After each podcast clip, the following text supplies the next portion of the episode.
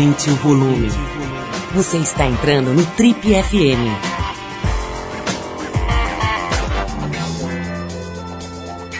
Oi, eu sou o Paulo Lima e a gente está começando agora mais um Trip FM, o programa de rádio da revista Trip. Já são mais de 30 anos no rádio brasileiro. Bom, é o seguinte, acabaram de chegar nas bancas as edições de junho das revistas Trip e TPM. Esse mês a gente está abordando um tema bem interessante que é vergonha. Tem vergonha alheia, vergonha do Brasil, vergonha dos políticos, vergonha do próprio corpo. Um monte de coisa bem interessante sobre essa, essa vertical aí da vergonha. A gente resolveu estudar as mais diversas facetas desse sentimento humaníssimo. Para isso, a gente penetrou numa reunião dos devedores anônimos, por exemplo, a gente foi entender as questões que envolvem o tamanho do membro masculino, parece ainda ser o grande tabu, a grande fonte de vergonha dos homens.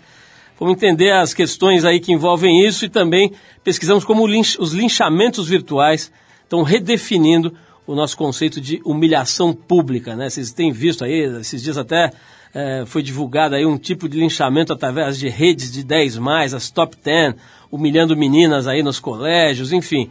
Isso é um assunto bastante palpitante, bastante atual.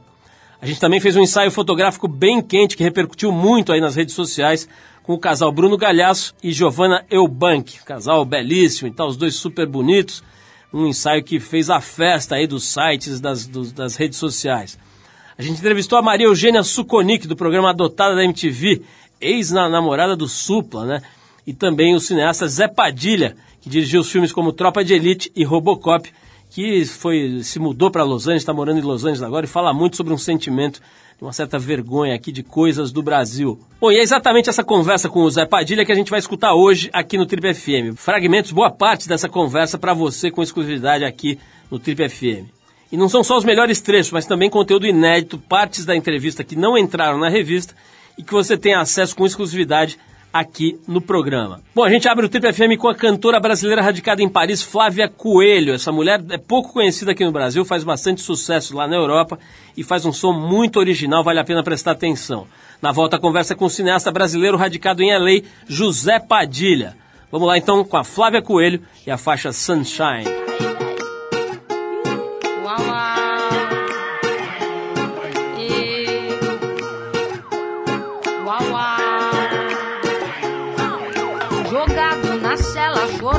Perdido. Fica esperando o momento pra dormir mais tranquilo, esquecido. Inocente, advogado,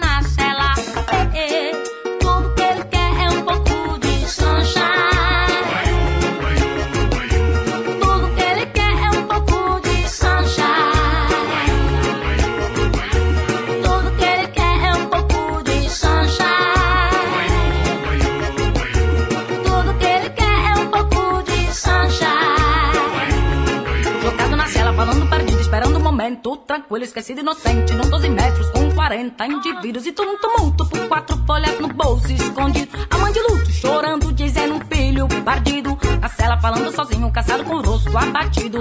Fica rezando que o guarda da noite não seja corrompido. Acendeu um cigarro e pensou na mulher. Será que tá na cama com outro mané? E faz tchurim, tchurim, pro. Uau, uau. Faz tchurim, tchurim, pro. Uau, uau.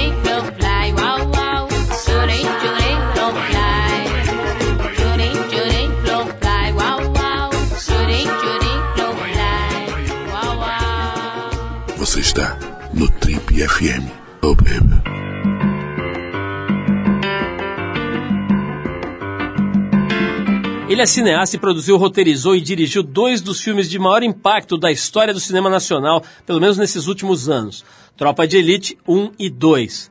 Carioca apaixonado pelo Brasil, há um ano ele foi para Los Angeles, na Califórnia, depois de sofrer uma tentativa frustrada de sequestro, ou até dá para dizer aí de assassinato, de homicídio mesmo, né? Tentaram pegar o cara dentro da produtora dele. O papo hoje aqui no Trip FM com José Padilha, que lançou no ano passado em Reboot um remake do clássico filme dos anos 80 Robocop e que se prepara para lançar via Netflix a série Narco, trabalho onde ele reata a parceria com o ator baiano Wagner Moura para contar a história de Pablo Escobar e da ascensão do mercado da cocaína na América. Essa entrevista com o Zé Padilha foi feita direto dos Estados Unidos pela jornalista Fernanda Isabela para as páginas negras da Trip de junho. Hoje aqui no Trip FM você vai ouvir com exclusividade, com prioridade total, não só os melhores trechos, mas também conteúdo inédito que não entrou nas páginas da revista. Para começar esse papo, Padilha conta melhor como foi esse momento tenso que ele passou aqui no Brasil, essa tentativa de sequestro, de assassinato foi um dos motivos principais que o levaram a desistir momentaneamente de viver aqui no Brasil e a se mudar para Los Angeles. Eu vim para Los Angeles por algum motivo, motivos diferentes. E acho que eu nunca falei isso para ninguém. Quando o Tropa 2 foi lançado, eu tinha uma produtora, eu tenho ainda uma produtora ali, uma brasileira das produções, é, que é no Jardim Botânico. Um belo dia eu estava lá, alguém ligou e a pessoa perguntou se eu estava. O Zé Padilha tá aí e tal, aí a pessoa, a, a, não lembro quem atendeu, uma secretária atendeu e falou, ah, o Zé tá, tá assim, tá numa reunião e tal, ah, tudo bem, só tô checando aqui e tal, porque a gente marcou uma reunião uma, 11 horas, é, uma hora, eu sou falando de tal da Rede Globo, blá, blá, blá. Ah, vou falar com ele. Ah, não precisa não, ele desligou o telefone. Dez minutos depois, na minha pequenininha rua de, do Jardim Botânico, entraram duas motos pela contramão, pararam em frente à nossa, à, à nossa produtora, um carro parou assim na esquina e o cara tocou a campainha e perguntou por mim. A minha secretária, esperta pra caramba, falou: Peraí, uma moto? E o cara acho que não percebeu que tinha uma câmera. E, bom, para resumir a história, os caras estavam armados, ficaram durante três ou quatro minutos, bastante tempo tentando entrar, só que a, a casa tinha um muro grande e uma das pessoas que trabalhava comigo, o Guaraci, foi pro muro e a pessoa não conseguia ver o Guaraci, só via até o pescoço, né? E o Guaraci olhava para os caras e falava, o Zé Padilha não tá. Eu sei que ele tá, babababá, e o cara com uma arma na cintura. E, aí, e o cara não sabia se o Guaraci, o que, que era o Guaraci era, se ele estava armado, porque ele não conseguia ver o Guaraci. E, finalmente a gente, e eu, do dentro, eu dentro da produtora, olhando na câmera e entendendo que esses caras vieram aqui me sequestrar, né? A gente ligou para para polícia, para segurança, e, e os caras começaram a ficar nervosos porque o tempo estava passando, olhando o relógio, os caras entraram nas motos e foram embora. Eu peguei o material filmado e levei para o Pimentel, para o Pimentel analisar e me dizer o que, é que ele achava. O Pimentel chamou outros policiais, que são amigos nossos, a gente olhou e aí pintou uma dúvida. Quem são esses caras? Como é que eles têm o telefone? Como é que eles ligaram? O que, que eles estão fazendo aqui? Isso é o quê? Isso é sequestro? Não tem mais sequestro no Rio de Janeiro. Isso é os policiais que. A gente foi processado por vários policiais no Tropa de Elite 2 e a gente ganhou todas as ações e os caras tiveram que pagar os custos advocatícios. Será que isso é vingança? O que, que, é isso? Esses policiais que foram presos agora no Rio de Janeiro num escândalo, 17 policiais, esses 17 policiais processaram a gente, os mesmos. Era uma quadrilha. Aí o Pimentel virou para mim e falou: Zé, você tem que ter segurança, você tem que andar com segurança. Dois policiais com você, dois com seu filho, dois com a sua mulher. Aí eu comecei a olhar para eles e falei, cara, eu não quero viver assim. Aí isso me deu a primeira vontadinha de zarpar, né? E aí você olha para a política no Brasil e para o grau de é, cinismo que existe no debate público, se você como, como alguém que faz cultura quer participar, começa a dar um desânimo, né? E e eu finalmente. E por outro lado, aqui é onde está a indústria do cinema. A meca do cinema é em Los Angeles. E eu com um monte de proposta. Vem aqui fazer uma série da Netflix, vamos fazer esse filme aqui. Você não quer escrever um roteiro pra gente? Aí eu olhei e falei, Jô, Jô, minha esposa, né? Gui, vocês querem ir para Los Angeles? Vamos embora. Vamos ficar quatro anos em Los Angeles, cinco anos para ver como é que é. Aí estamos aqui. Depois de quase um ano morando na Califórnia, a gente quis saber aí do Padilha como é que ele está vendo como é que ele está analisando esse momento complicado que a gente vive agora aqui no Brasil. Mais um momento complicado, né? Vamos ouvir. O Brasil perdeu a sensibilidade para o absurdo. O Rio de Janeiro, por exemplo, é a barbárie. Deu vontade de chorar outro dia. Eu sempre leio o jornal, né? Então eu entrei lá na página do jornal, tava foto de um médico morto na Lagoa Rodrigo de Freitas, a facadas para alguém roubar a bicicleta dele. Duas semanas antes disso, o marido da minha irmã estava andando de bicicleta na lagoa, foi esfaqueado. Roubaram a bicicleta, ele passou a noite no hospital. Eu tenho um outro amigo, que inclusive é um arquiteto, cujo filho aconteceu a mesma coisa. Ou seja, no Brasil, as pessoas para assaltar uma bicicleta esfaqueiam o cara que está andando de bicicleta na lagoa. Como se, vamos fazer um paralelo, como se a gente estivesse no Central Park, né, em Nova York, e as pessoas que estão andando no Central Park de bicicleta fossem esfaqueadas. Sabe o que ia acontecer? Ia fechar o Central Park, ia ter 500 policiais, não ia acontecer. Por quê? Porque o, o sujeito que está em Nova York consegue ver o absurdo. A gente não consegue mais ver o absurdo. O absurdo é, é, perdeu a referência por conta de todas as barbáries que a gente com, com quase se convive no dia a dia do Rio de Janeiro. Você tem uma UPP na Rocinha, em que existia uma operação sistemática de tortura, promovida pela polícia, o absurdo que é isso. As pessoas não veem. Isso é para fechar tudo, fecha. É para, entendeu? É para para o programa, auditar o PP. É pra, não, é, não dá para aceitar isso. E a gente aceita. E isso é recorrente. Abre o jornal. Eu fiz um, um documentário sobre o ônibus 74, né? No meu documentário tem a história da Candelária. Porque o Sano estava na Candelária. Tem referência a Vigário Geral. Teve, assim, as tragédias marcantes vão se repetindo, se repetindo, se repetindo, se repetindo. O que, que a gente vê? Vou dar um exemplo. Outro exemplo da barbárie que é ignorada no Brasil. Eu me lembro claramente do Fernando Henrique Cardoso indo para a televisão, na época do 174, dizendo que ele ia fazer uma reforma na segurança pública do Brasil, aceitando o fato de que as cadeias estavam superlotadas. O Brasil é um país que pratica, terrori... pratica tortura de Estado. Né? Se você tem uma estrutura prisional com cadeias, em que uma cela para. E eu filmei isso no ônibus 174. Uma cela para duas pessoas uma pessoa tem 20 pessoas, você está torturando essas pessoas. Ponto. Né? Aí, você acha que o Fernando Henrique não sabe que é assim? Ele sabe que é assim. Né? Ele reformou o sistema prisional. Ele não reformou, ele aceitou o fato de que o Brasil tortura e conviveu com isso, sendo presidente da República. É absurdo. Bom, mas não é ele só. O Lula, a mesma coisa. O que, que o Lula fez na segurança pública? O que, que ele fez? Nada. É um absurdo. E a gente convive com ele, como se fosse normal, é vida que segue. A gente já volta para falar com o Padilha sobre drogas, legalização e maioridade penal, mas antes a gente vai com Arlo Guthrie e a faixa Coming into Los Angeles, de 69.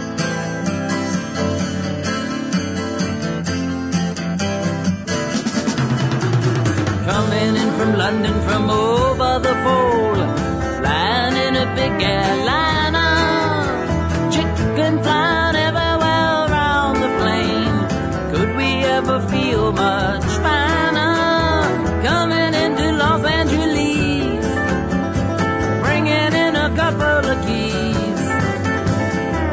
my bags if you please, Mr. Customs Man. Yeah, and it's a guy with a ticket to Mexico.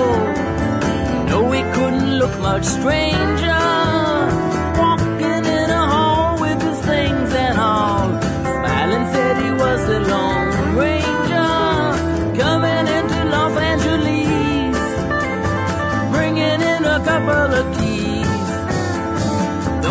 My bags if you please, Mr. Customs Man.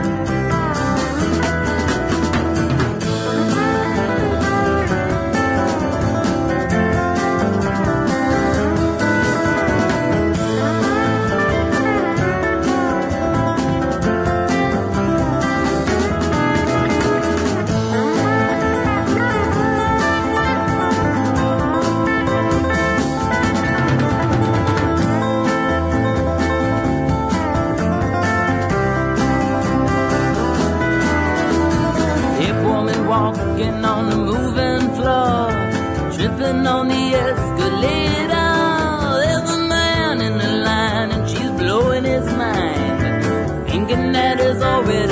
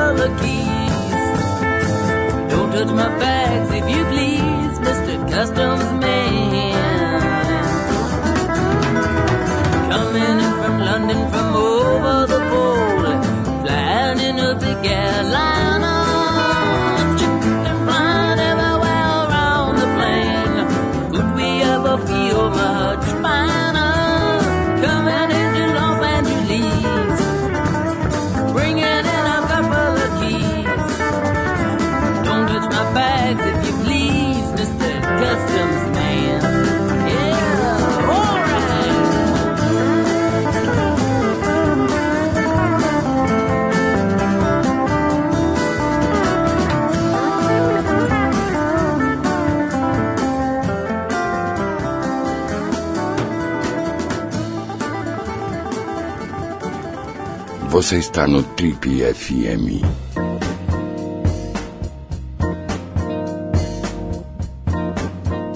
Estamos de volta com o Trip FM, hoje conversando com o diretor dos filmes Tropa de Elite 1 e 2 e ônibus 174, o grande José Padilha. Aproveitando que o tema drogas é bastante frequente na filmografia aí do Zé Padilha, a gente quis saber dele o seguinte, qual é a experiência dele pessoal com as drogas? Será que ele já experimentou de tudo ou faz aquela linha mais devagar ali, que não usa nada? Tá, vamos ouvir. Nunca cheirei cocaína na minha vida. Conheço muita gente que usa cocaína, que, e conheço muita gente que ficou viciada em cocaína, e conheço muita gente que se ferrou por causa de cocaína. É, mas eu nunca, nunca usei, nunca vou usar. E não fumei muito, mas fumei maconha na adolescência, e lá para 19, 20 anos eu perdi, hum, parei, não perdi interesse em ficar fumando maconha. Não me fez escrever melhor, não me fez pensar melhor, não me fez é uma, é uma, é uma droga que te causa, pode causar uma, um prazer, e faz isso mesmo. É, mas chegou uma hora que perdeu a graça para mim. Não, não me interessei muito, não. E também nunca bebi muito. Eu- mas eu prefiro muito mais beber um copo de vinho do que fumar maconha. Agora o ponto é outro aqui, co- coligado ao anterior, Padilha dá a opinião dele sobre a legalização das drogas. Eu acho essa questão, essa posição tem que legalizar as drogas, uma posição muito superficial. Você não pode colocar todas as drogas no mesmo saco. Não é a mesma coisa. O efeito que o crack tem numa pessoa é radicalmente diferente do efeito que a maconha tem numa pessoa. O que o álcool ou a nicotina tem numa pessoa. Tem que tratar as drogas de maneira diferenciada. Você não pode achar que ah, legalizar o crack é igual a legalizar a maconha. Não é. Não é. O efeito neurológico, bioquímico que o crack tem no cérebro é muito mais radical, poderoso e cria muito mais dependência do que o efeito que a maconha tem. É óbvio que a política para o crack e a política para a maconha não podem ser a mesma. Então, legalizar drogas é uma frase de alguém que não pensou muito sobre o assunto. Né? Legalizar que droga? Eu sou a favor de legalizar a maconha. Radicalmente a favor. Quando ele lançou o Tropa 1, muita gente entendeu que o Padilha estava criticando os usuários de maconha. É sobre isso que ele fala agora nessa entrevista exclusiva aqui para Tri. No Tropa de Elite, as pessoas começaram a achar que eu estava sendo injusto com, com quem fuma maconha. Eu estava fazendo um filme do ponto de vista do policial do BOP, né? Aí era eu, eu, Zé Padilha, radical, blá blá blá. Aí eu saí no jornal, na capa da Folha, falando eu já fumei maconha, sou a favor da legalização da maconha várias vezes. E eu conheço um monte de gente que, que é hipócrita nesse sentido. Fuma maconha, mas não tem coragem de falar. Ah, eu fumo. Como se, como, se você fuma maconha e não tem coragem de falar, tem alguma coisa errada já na tua posição, porque, né? Agora, é um problema fumar maconha no Brasil? É. Por que, que é um problema fumar maconha no Brasil? Primeiro, primeiro é o seguinte: quando você discute ética ou moral, eles te dão julgamentos diferentes dependendo do, do contexto. Então vamos imaginar que eu esteja aqui na Califórnia, tem um cara que está plantando maconha ali na casa dele, eu vou lá, pego a maconha e fumo. Tem alguma coisa errada nisso? Não, tem zero errado nisso. Esse é problema meu. Certo? Fumei a maconha do cara ali na Califórnia. O cara pegou o dinheiro que eu dei para ele é, e plantou mais maconha, ou pagou a escola do filho dele e tal. Tudo certo, problema nenhum. Isso é radicalmente diferente de eu comprar maconha de, uma de um grupo armado que domina uma favela extremamente, de uma forma extremamente violenta, sabendo que esse grupo armado vai usar esse dinheiro para comprar arma, para subornar policial, blá. Não é a mesma coisa. A situação é diferente, a avaliação ética e moral é diferente. O problema de fumar maconha no Brasil é que a estrutura na qual a maconha existe no Brasil é tal que transforma o ato de fumar maconha num ato de financiar grupos armados, policiais corruptos, etc, etc. E como o usuário de maconha sabe disso, quando ele decide fumar maconha, ele decide financiar essas pessoas. Ponto. E isso está errado. Acabou o assunto aí. Agora, isso quer dizer que fumar maconha é ruim? Não. Isso quer dizer que a maneira pela qual a maconha existe no Brasil faz com que o ato de fumar maconha tenha consequências ruins que dentro de uma certa estrutura de valor ético e moral, eu acho ruim que grupos armados dominem favelas. Eu acho ruim que pessoas tenham armas de AR-15 cheias de bala. Eu acho ruim que se corrompa, a polícia. Eu acho tudo isso ruim, faz parte do meu código moral. Então tá, então eu não vou fumar maconha no Brasil, porque eu sei que eu vou estar financiando essas pessoas. O que, que eu vou fazer então? Eu vou botar a cara e falar tem que legalizar a maconha para a estrutura que produz maconha e oferta maconha no mercado brasileiro não seja mais essa. E aí fuma maconha, não tem mais problema. É simples. Aproveitando o tema polêmico, ele dá visão agora sobre uma possível diminuição da maioridade penal, assunto que está em pauta nesse momento aí no Congresso. Eu sou radicalmente contra isso. Sou contra. Em lugar nenhum do mundo isso resolveu. Isto é uma burrice. Eu entendo por que, que algumas pessoas pensam assim. O cara vê o sujeito morto por uma criança, 17, um adolescente, 17, 16 an- anos, esfaqueou o cara na lagoa, o cara pensa, vamos, vamos prender essas crianças. É um pensamento extremamente superficial e simplório. Vai piorar. Se reduzirem a, a maioridade penal, a situação vai piorar. Esse é o Trip FM, hoje conversando com o cineasta José Padilha. Já que a gente falou nesse bloco sobre legalização da maconha, a gente faz uma escala agora em Amsterdã, com a cantora Carol Emerald e a música A Night Like This, do disco Deleted Scenes from the Cutting Room Floor, de 2010. Vamos ouvir música então, daqui a pouquinho a gente volta com Zé Padilha, cineasta, diretor de Tropa de Elite, falando sobre Gilberto Gil, pirataria e Robocop, hoje aqui no Trip FM.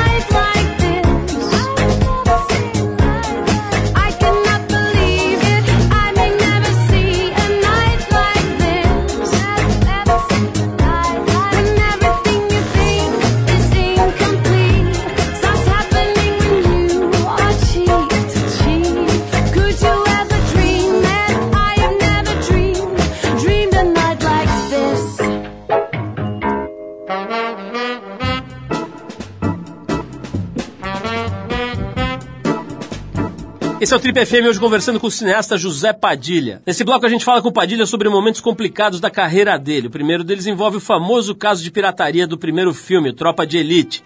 E o então ministro da Cultura, Gilberto Gil, também é assunto. Vamos ouvir. Tava virado, sem dormir, vindo de Nova York. Posei no Rio de Janeiro e o... recebi uma ligação. Porra, tô muito chateado. O Gilberto Gil vai ver o Tropa de Elite Pirata numa sessão na casa dele hoje. Um policial amigo meu que foi quem deu o CD pra ele, né? Pra, pra, pra Flora Gil, né? Foi o cara que pegou o CD no Circo Voador Pirata, comprou o CD Pirata e entregou pra ela ver a sessão. Um policial amigo meu. Aí, esse policial, amigo meu não conhecido, comentou com o outro. Aí o outro era amigo mesmo. Aí o outro me ligou e falou: Porra, olha só o que, que aconteceu.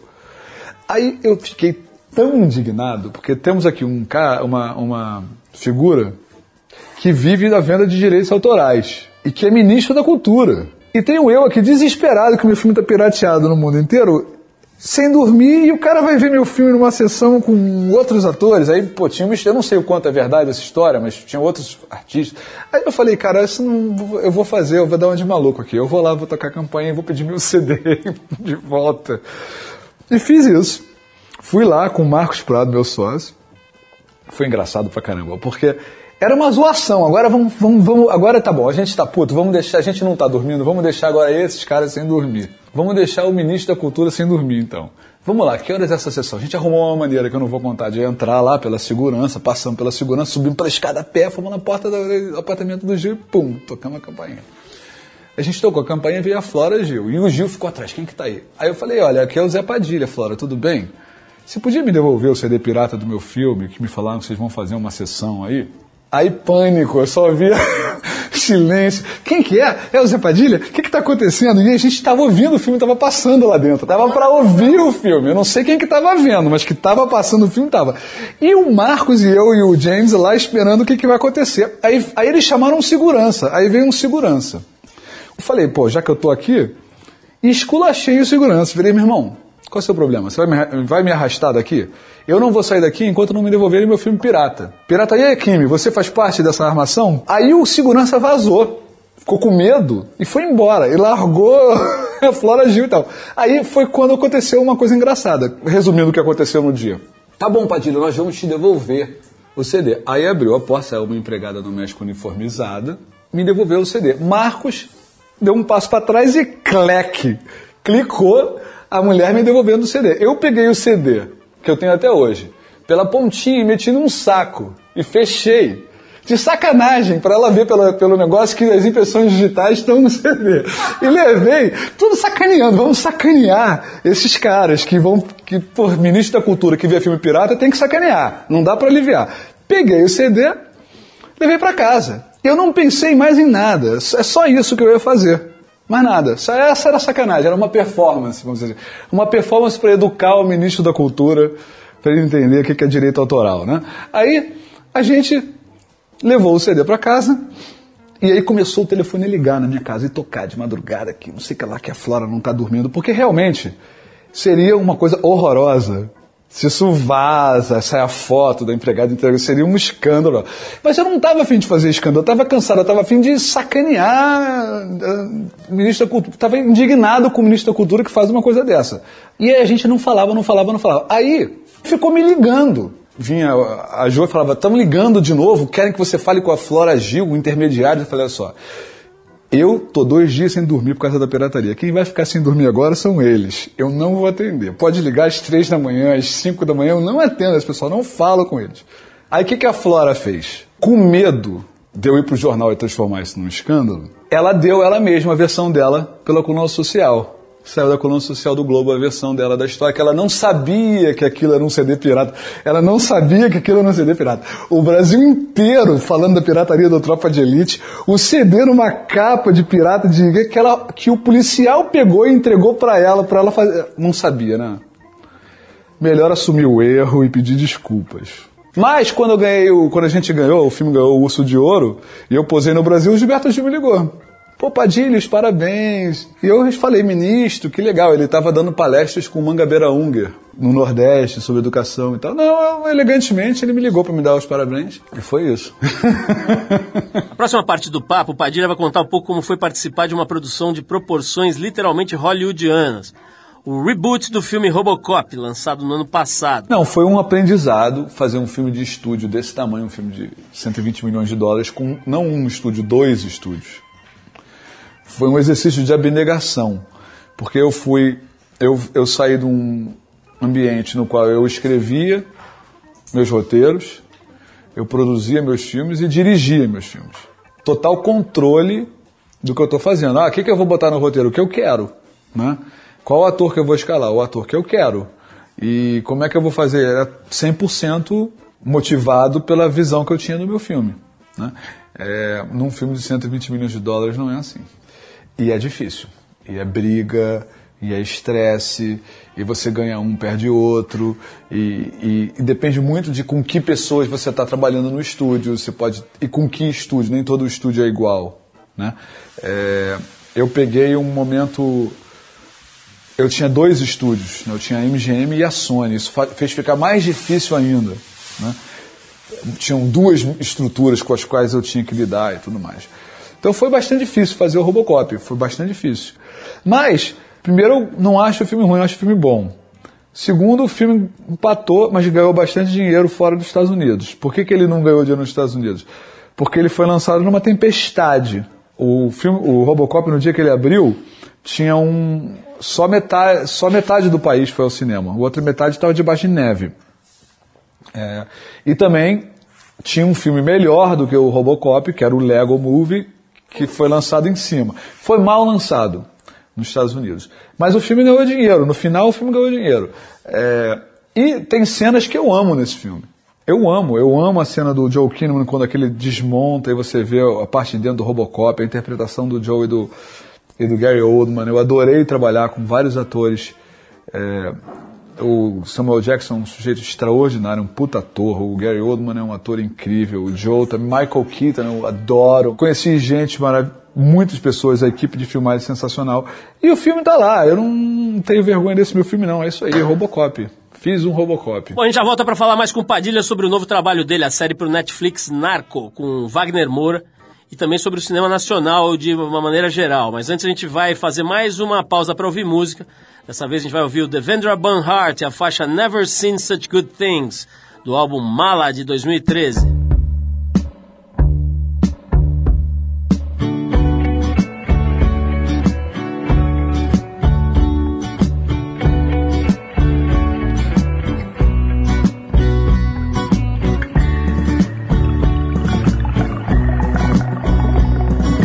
Never seen such good things go so wrong. Song.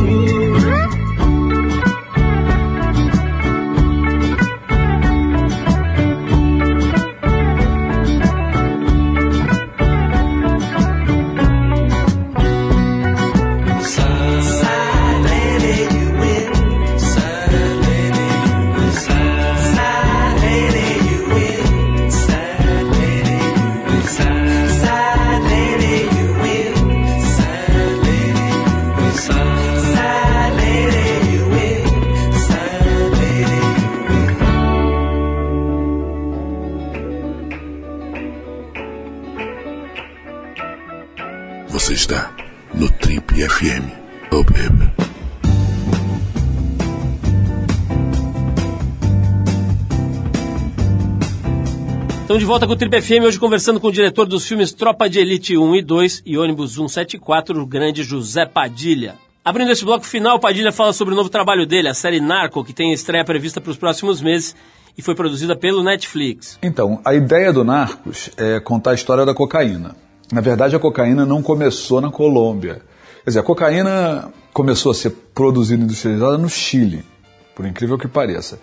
E eu acho que o Chile só não, não se manteve, não virou o maior centro exportador de, de cocaína porque é, quando os Estados Unidos apoiou o Pinochet e o Pinochet entrou no poder, o Pinochet foi lá e destruiu os laboratórios que existiam no Chile. Ele matou, matou toda a, a grande parte dos intelectuais é, chilenos, fez uma repressão absurda, torturou as pessoas e tal, e matou os traficantes de droga também. O método era o pelotão, né?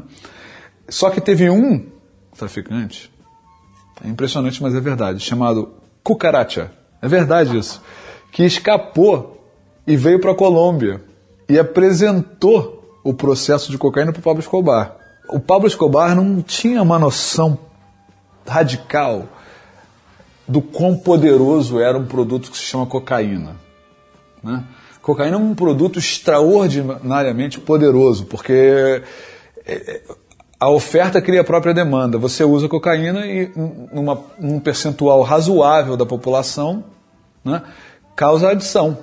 E as pessoas querem demandar cocaína. E a cocaína começa a ter um, um papel social, né, na, Estúdio 54, blá, blá, blá, blá. Começa, a cocaína virou um... E o Pablo Escobar não sabia disso. Ele, esse cara trouxe a cocaína para ele e ele ofereceu a cocaína em Miami. E aí ele descobriu o seguinte, cara, tudo que eu colocar para vender eu vendo, ao preço que for. Né? Então é muito, é muito importante entender isso, porque você tem um processo econômico, criminal, violento, né? que gera muito dinheiro numa cidade bastante pobre, que era Medellín na época, um grupo de pessoas pobres, movido, no fundo movido, por um processo neurológico. Isso é muito interessante porque você começa a entender que os grandes movimentos sociais e, e, e, e é, econômicos estão ligados à neurologia do cérebro mesmo. Não tem conversa. Por que, que açúcar vende? Bom, em suma, a série conta essa história. O Wagner, eu queria muito fazer uma coisa com o Wagner de novo. O Wagner, além de ser meu grande amigo, é um incrível ator, um dos maiores atores do mundo, do mundo. Eu conheço um monte de ator aqui. Tem muito ator bom aqui, mas não tem ninguém que você fala, "Ah, esse cara é... Não, tá no patamar, no mesmo patamar do que os melhores atores de Hollywood de qualquer lugar do mundo. Eu queria fazer com Wagner, e o Wagner estava afim de fazer uma coisa diferente, e o Pablo Escobar era um personagem perfeito para o Wagner. Então, um cara que fala português, é brasileiro, vai fazer um personagem importantíssimo da história da, da, da Colômbia e da América Latina, que fala espanhol, não fala português. Né? Essa ideia era boa para mim. Eu gostava desse desafio. Série pro Netflix, filme em Hollywood. Como é, como é que será que o Padilha tá vendo aí, o, de uma maneira, de um overview aí, o cinema nacional? Vamos ver. O cinema no Brasil não está num momento muito bom. É difícil levantar dinheiro para fazer o filme. Qual é o último filme que o brasileiro que o Fernando Meirelles fez? Qual é o último filme brasileiro que o Walter Salles fez? Qual é, o... é difícil, porque o- os recursos vão para essas comédias românticas televisivas. São televisivas mesmo, vamos falar logo a verdade, fica essa conversa. É televisiva e é ruim, é ruim. É baixa qualidade, péssimo roteiro, péssima... É ruim. É, é um cinema... Nada contra o cara fazer um business e ganhar dinheiro, mas a qualidade artística é ruim. E e muita parte do recurso dos audi- do audiovisual vai alocado por isso, por conta da, da, da, da ideia de que, primeiro, esses filmes são mais baratos de fazer, são mesmo. Né? Você vai fazer um Tropa de Elite, tem um custo de filme de ação, de não sei o que lá, um Cidade de Deus também. Esse filme, esses filmes são mais baratos. É comédia, filmado em, é mais barato.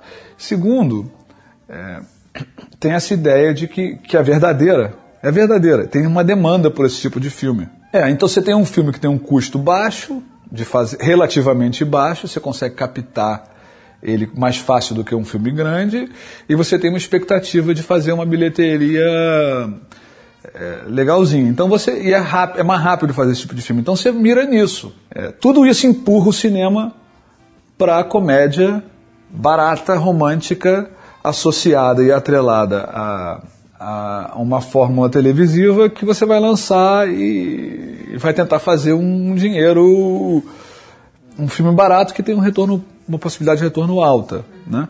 Então isso faz, faz ficar difícil, porque você tem que fica difícil fazer o tipo de filme que a gente quer fazer. Para finalizar, o Padilha fala um pouco sobre a formação dele, sobre como acabou na carreira de cineasta e de quebra dá algumas dicas para quem quiser, estiver pensando aí em seguir nessa profissão. Eu acho que a coisa mais importante para fazer cinema é ler. Para mim, o cinema é muito mais uma arte narrativa. É primeiro uma arte narrativa e depois uma arte visual. O visual, é claro que é importante pra caramba, mas o visual está, para mim, em função da narrativa. Né? E eu sempre acho que o maior exercício para um cineasta é ler. Eu leio muito. Eu sempre li muito. Adoro ler. E eu acho que isso foi bom para mim, porque eu meio que a minha formação intelectual é meio maluca assim, não tem, não é uma formação intelectual que você que você tem numa faculdade, entendeu? Eu fui para PUC, primeiro eu fui fazer física. Eu, fui- eu entrei na engenharia, mudei para física e, e aí quando eu estava fazendo física, o o Banco Nacional tinha uma. Eu queria me mudar de casa, eu queria ganhar din- algum dinheiro para poder morar num apartamento, tararara, aquela coisa de 18, 19 anos. E aí o Banco Nacional tava. Tinha uma reformulação no Banco Nacional. O Banco Nacional agora vai contratar as melhores pessoas. E eu era bom de matemática, estava estudando física e tal. E aí eu fui trabalhar no Banco Nacional. Aí eu tranquei a física na PUC e comecei a trabalhar de dia e fui fazer administração de noite. E aí eu me formei em administração. Aconteceram duas coisas comigo. Primeiro eu me formei em administração, que foi rápido, porque eu já tinha todos os créditos da física, então eu botei lá, não tinha que fazer matemática. Né? E primeiro eu me formei em administração. Segundo, eu tomei ódio do sistema financeiro. O que, que aconteceu comigo? Eu, eu sentei numa mesa de Open e eu comecei a olhar para aquele dia a dia do, né, do Go Around, que tinha um Go Around, você, você tinha oferta de leilão, de, de, de títulos públicos, diariamente, isso era o overnight, né? Com uma inflação maluca, e aí o banco ganhando dinheiro no depósito à vista, porque não remunera. Uma coisa. Aí eu olhava e falava, ah, esse é o mecanismo que transfere renda do pobre para o rico. Eu estou vendo aqui de dentro. O governo está quebrado, tem um puta déficit, precisa ser financiado todo dia, compra, vende título. É, público para os bancos, os bancos captam em depósito à vista e suma. Não vou entrar no detalhe, mas é a coisa mais injusta que você pode imaginar. Um Bolsa Família ao contrário, realmente. Né? Eu sentava lá e eu olhava para o dia a dia e em vez de eu ficar pensando como é que eu vou ganhar dinheiro, eu pensava, não é possível que esse país seja assim. E eu fui ficando deprimido. Aí finalmente eu cheguei é, para os caras e falei, olha, eu vou, não consigo mais. Nisso o Marcos Prado, grande amigo meu, incrível na época, ele, ele fotografava, ele não fazia filme ainda, incrível fotógrafo, falou pra mim, pô, Zé, vamos fazer um negócio aqui, vai ter a Eco 92, então foi lá em 92, vai ter a Eco 92, vamos fazer um negócio sobre os carvoeiros aqui, eu fiz um ensaio, vamos fazer e tal, e depois a gente faz um documentário sobre os carvoeiros, eu falei, cara, eu vou descansar um ano da minha vida, então tá bom, vamos fazer esse documentário aqui, vamos, vamos se virar, arrumar o dinheiro e tal, babá. E na minha cabeça eu ia ficar um ano fazendo isso e depois, só para des desestressar. Estou aqui até hoje. Virei cineasta. É isso, esses foram alguns trechos da entrevista que a jornalista Fernanda Isabela fez direto lá de LA, de Los Angeles, na Califórnia, com o cineasta, diretor de cinema José Padilha, para as páginas negras da Trip de junho, que está nas bancas. Você vai ver lá na Trip coisas que você não ouviu aqui e uma entrevista bem completa. Também as fotos dele, a história dele toda visualmente contada também. Se você gostou, vale lembrar que tem muito mais papo com ele lá na revista. A gente encerra esse papo então com o Luiz Melodia e a faixa genial Chegou a Bonitona.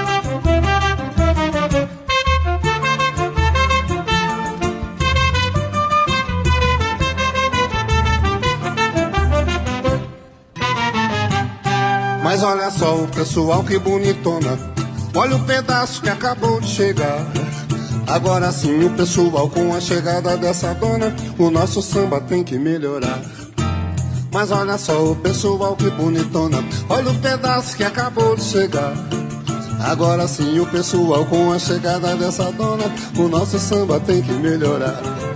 Temos flauta, cavaquinho e violão, temos pandeiro pra fazer a marcação, temos espaço no terreiro pra sambar e uma noite linda de luar. Agora acaba de chegar a bonitona, requebrando pra lá, requebrando pra cá. Cadê o moço?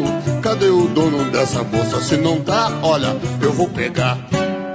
Mas olha só o pessoal que bonitona, olha o pedaço que acabou de chegar. Agora sim o pessoal com a chegada dessa dona, o nosso samba tem que melhorar. Olha só o pessoal que bonitona, olha o pedaço que acabou de chegar. Agora sim o pessoal com a chegada dessa dona, o nosso samba tem que melhorar. Temos flauta, cavaquinho, violão, temos pandeiro pra fazer a marcação, temos espaço no terreiro pra sambar e uma noite linda de luar. Agora acaba de chegar a bonitona, requebrando pra lá, requebrando pra cá. Cadê o moço? Cadê o dono dessa dona? Se não tá, vou me atracar.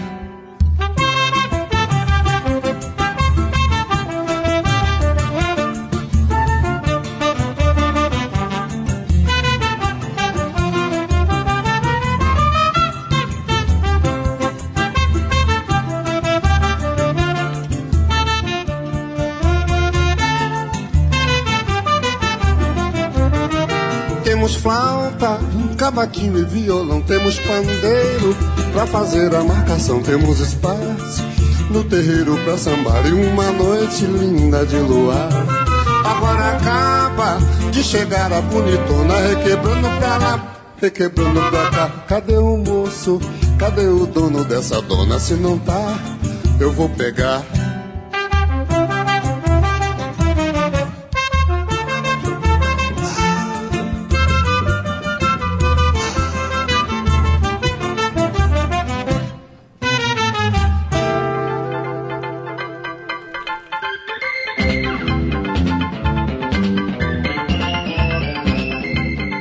É isso, pessoal. O Trip FM é uma produção da equipe que faz a revista Trip está há 30 anos no ar. A apresentação de Paulo Lima, produção e edição de Alexandre Potashev. Para quem perdeu o programa de hoje, quer escutar de novo ou quer conhecer melhor o nosso trabalho, é só ir no trip.com.br. Lá você vai encontrar um arquivo com centenas de entrevistas feitas por nós aqui nos últimos 14 anos. E vai poder baixar essas entrevistas para escutar a hora que quiser e onde quiser. Ou você pode assistir a vários dos conteúdos produzidos pela Trip lá no YouTube. É só acessar youtube.com/trip. Na semana que vem a gente volta nesse mesmo horário com mais um Trip FM. Um abração e até a próxima.